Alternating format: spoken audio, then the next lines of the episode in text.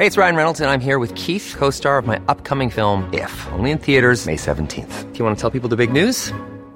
All right, I'll do. Sign up now and you'll get unlimited for $15 a month in six months of Paramount Plus Essential Plan on us. Mintmobile.com slash switch. Upfront payment of $45 equivalent to $15 per month. Unlimited over 40 gigabytes per month. Face lower speeds. Videos at 480p. Active Mint customers by 531.24 get six months of Paramount Plus Essential Plan. Auto renews after six months. Offer ends May 31st, 2024. Separate Paramount Plus registration required. Terms and conditions apply if rated PG.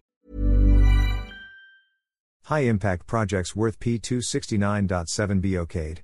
High impact programs and projects worth approximately P269.7 billion have been approved and are expected to boost tourism and address health care gaps, a cabinet official said Friday.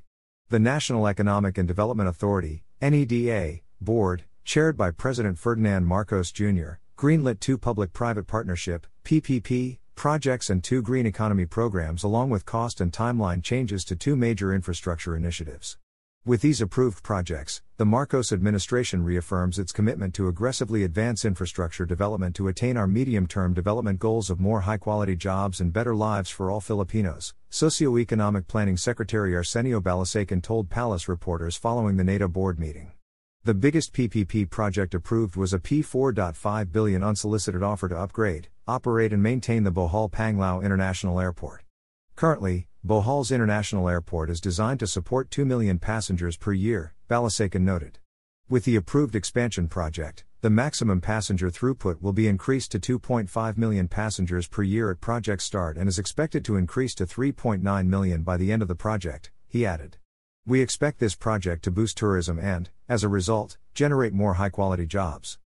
The second PPP project, meanwhile, involves the construction of a P392 million dialysis center for the Baguio General Hospital and Medical Center, the largest government funded tertiary hospital in the Cordillera Administrative Region.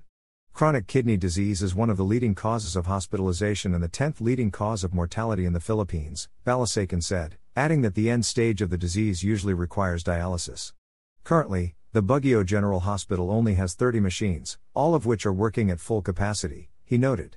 T has solicited PPP project will increase the number of active hemodialysis machines to 108 by 2029. This will enable the Baguio General Hospital to provide more affordable dialysis treatment to a greater number of chronic kidney disease patients. Also approved by the NEDA board were two official development assistance projects that will augment our green economy initiatives and help speed up and improve infrastructure projects.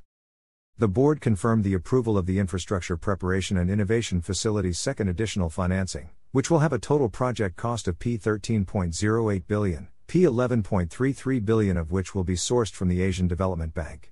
The facility, Balisacan explained, provides a better mode for financing and project preparation activities. The fresh financing will also include more flagship infrastructure projects and allow for faster implementation, he added. Approval was also confirmed for the Green Economy Program, which will be financed by a P3.62 billion grant from the European Union. The NEDA chief said the program aims to build the capacity of the national government, local governments, and the private sector to mainstream and sustain green economy activities, enhance our circular economy, reduce waste and plastic, and increase energy efficiency and renewable deployment. Lastly, the NEDA board approved changes to the cost and implementation timeline of the Bataan Cavite Interlink Bridge project, which involves the construction of a 32.15 kilometer bridge that will allow travelers wanting to go to and from Bataan and Cavite to bypass Manila. The project cost was raised to P219.3 billion from P175.6 billion, and the implementation period extended to December 2029. Cost, scope and timeline changes were also approved for the Cebu Bus Rapid Transit Project, which will now include mixed traffic sections from Bulacao Talisay, SRP Talisay and IT Park Talamban. There will also be an increase in the number of stations and terminals, optimization of routes and an overall increase in the number of buses, Balisacan said.